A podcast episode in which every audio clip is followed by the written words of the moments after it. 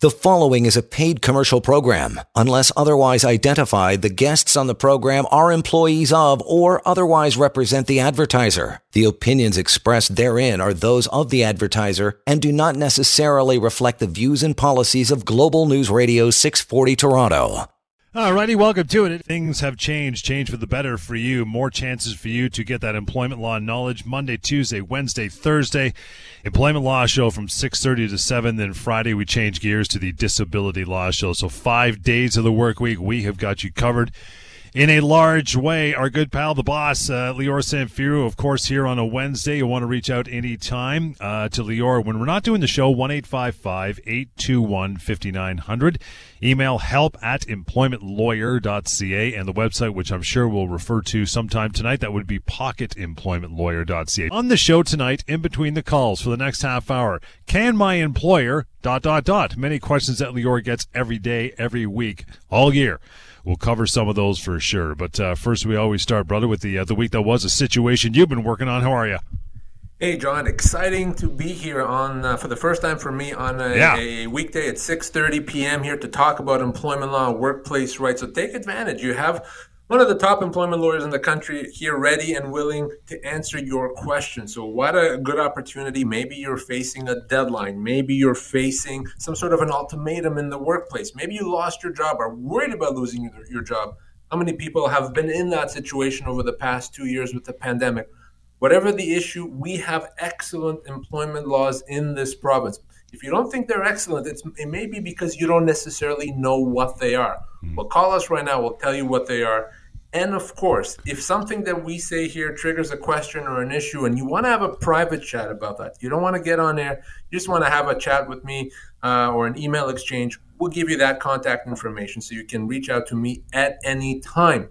But to get us started, John, as always, while we're waiting for everyone's calls, uh, let me start with the week there was a situation that came across my desk. Well, I spoke with a, a lady who had recently uh, spoken with her doctor about uh, the COVID vaccine and her doctor felt, for medical reasons, that she should not be getting uh, the vaccine. Now, I'm not a doctor. I don't know exactly what the medical issue was, mm-hmm. but that's what the doctor felt. And the doctor gave her a note, which she took to her employer, saying, for medical reasons, this individual should not be getting the COVID vaccine. Now, that was important because her employer implemented a vaccine policy. Well, as soon as she gave them that doctor's note, the employer was very dismissive of it well, we need more information. We need to know what the medical issue is. We need to know what mm. the options your, your doctor has considered. How do we know that your doctor is right? And they said to her that unless you get us this additional information, too bad, we're going to ignore that doctor's note. And if you're not going to get the vaccine, we're going to put you off on a leave. So she was upset and she called me and she wanted to know very simply do I have to provide them with this information? Well, I hope that our regular listeners know what I'm about to say. And the, the answer is no, absolutely. She has no obligation, and the employer has no right to demand more information. The only thing that she's required to give them is a doctor's note, a doctor's note with respect to the vaccine, saying whether she can get it or not, what the medical condition is, uh, whether the doctor looked at uh, other things or not, is between her and her doctor and her employer cannot question her doctor. This applies to other medical conditions. Maybe you have a, a heart condition and you bring a doctor's note saying you can't work for a while. It doesn't matter what the condition is. What matters is whether you can work. With respect to the vaccine, what matters is whether she can get it.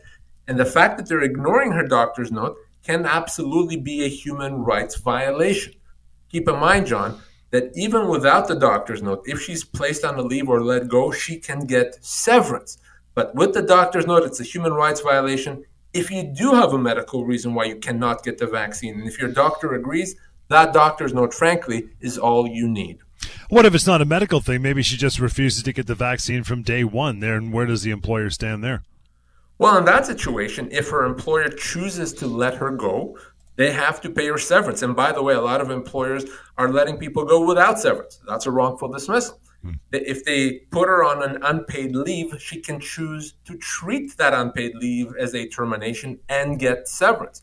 So the bottom line is, we'll talk about this more uh, a, bit, a bit later, is that if there's no government mandate that requires an employer to implement the vaccine policy, then if that employer still does it and lets someone go as a result, they have to pay that employee their severance.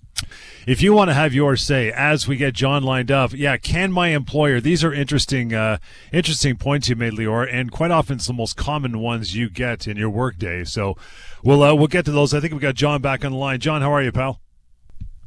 And John hung up. Okay, John's feeling bashful. It's his first time calling in, so we'll give John a little bit of a break. We'll get to Robin here in just a uh, just a moment. First one, Lior, is can my employer let me go or suspend uh, suspend me because not that I won't take the vaccine, but I'm not vaccinated to begin with?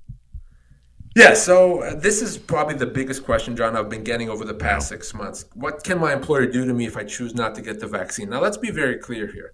Uh, ultimately, from my perspective, I believe the vaccines are good. I am vaccinated, and I think people should be vaccinated. But that's not the issue. That's not the question.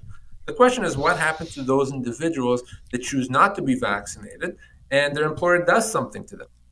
The reality is that you can't stop your employer from implementing a vaccine policy, and you can't stop your employer from letting you go if you're not vaccinated. It comes down to compensation, it comes down to severance. So if your employer lets you go because of your vaccine status, they owe you severance, and that can be as much as two years' pay, 24 months' pay. It's a lot of severance. No, it's not a week. No, it's not two weeks. It's a significant amount. If you're placed on a leave, that leave is a constructive dismissal. You can choose to treat that as a termination. So while you cannot force your employer to let you continue working, you absolutely can get severance. And yes, you can get EI as well if you lose your job because of the vaccine status. Let's try to get John back on. Hey, John, we got you this time. I hope so. Can you hear Beauty. me? Beauty. Oh yeah, man. What's uh, what's your question, pal? I've been working for a company for about 19 years. When I was hired, I they said you will have a, a ride to and from work as long as you work here. Uh, my latest vehicle that I had, the engine just went on it a couple of weeks ago. Uh, I just came out of a meeting about an hour ago.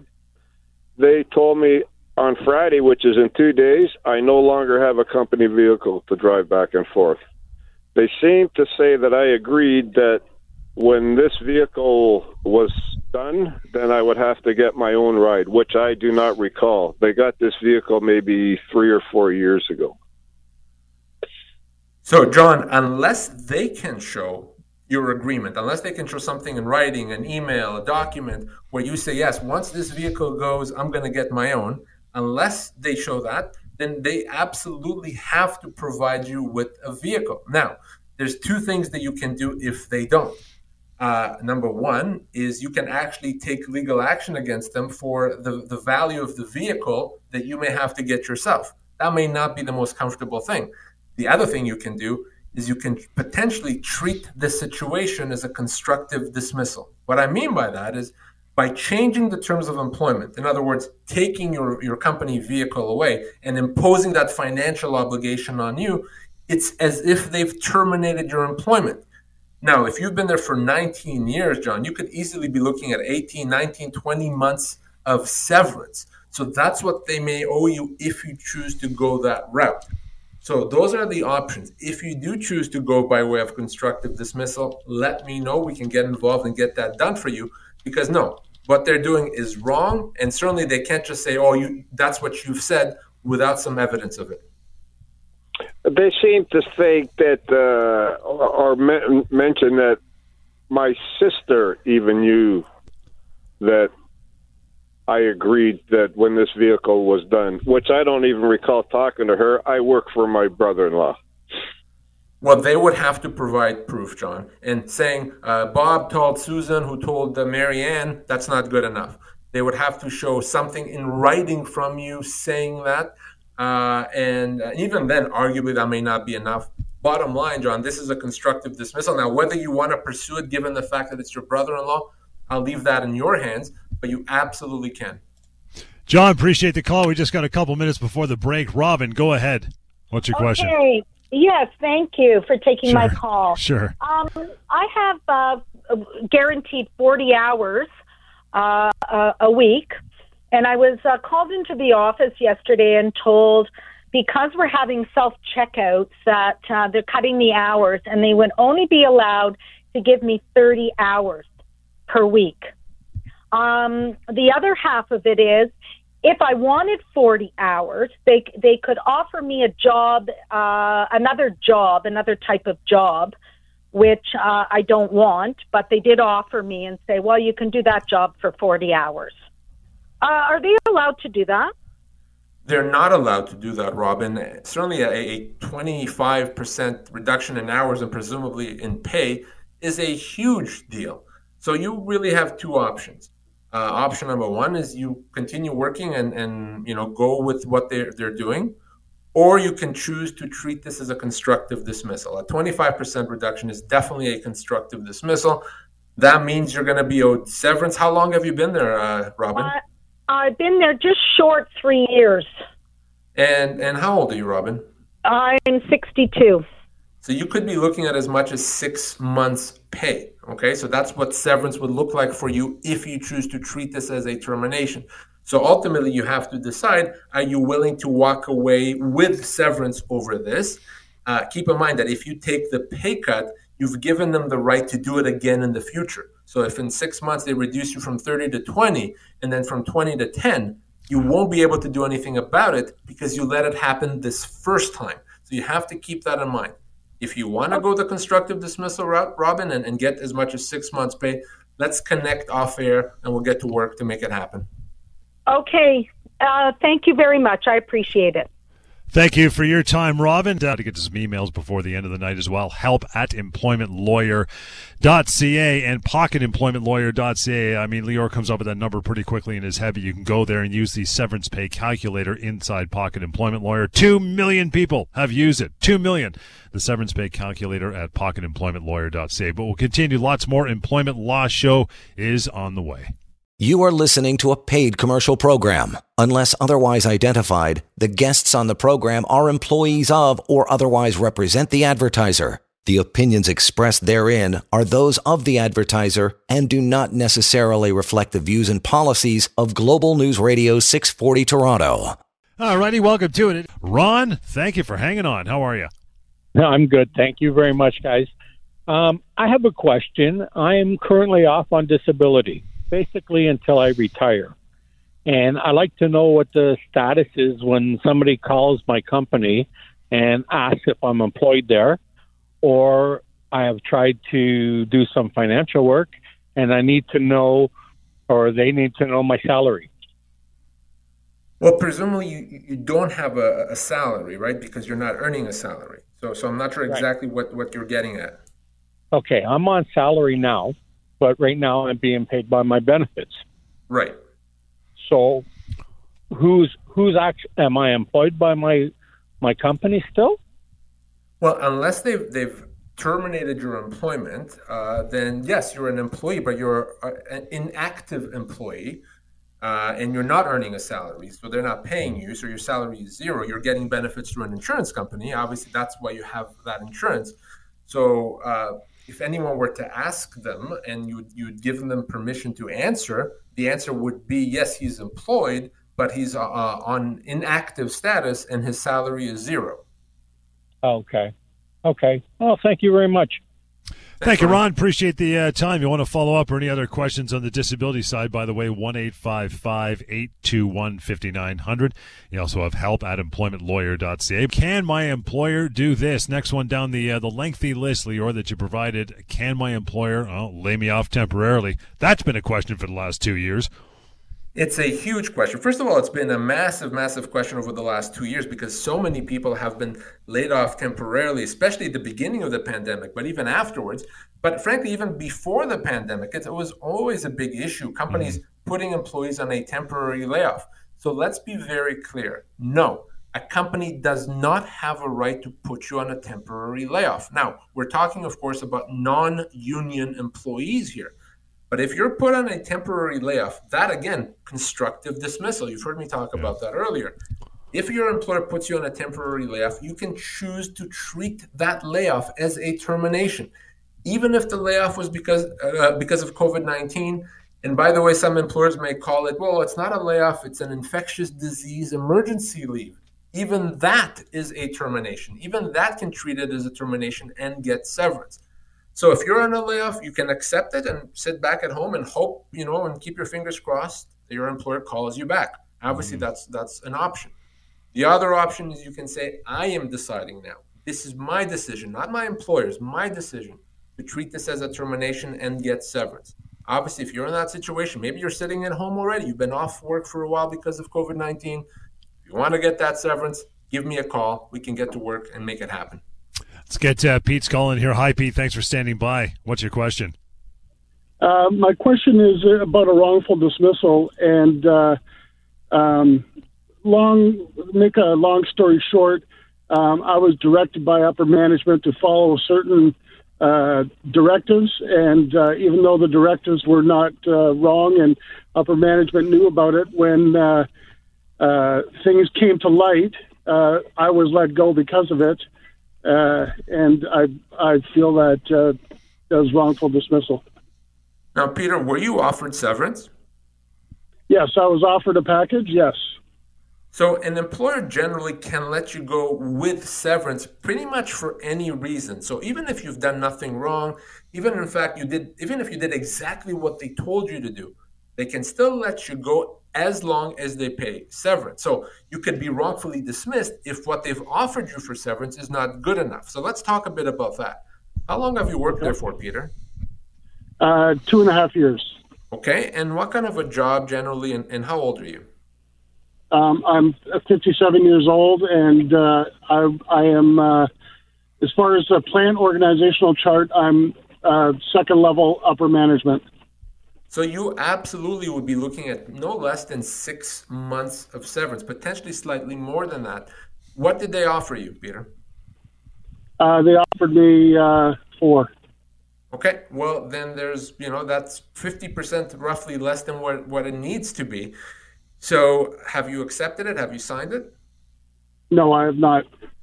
So, the good news is because you did not sign it, you can and you should and, and you need to get more. It is, in fact, a wrongful dismissal, not because of the reasons uh, why they let you go, because four months is less than what you owed. There's easily another two months' pay there.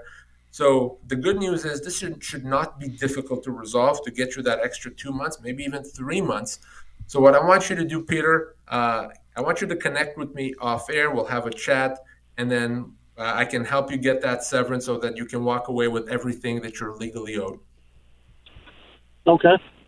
Thanks, Pete. Appreciate that. Here is that number uh, quickly. I'll give it out a few more times before the end. 1 855 821 5900. That's to get a hold of Lior and continue on and get what you are owed.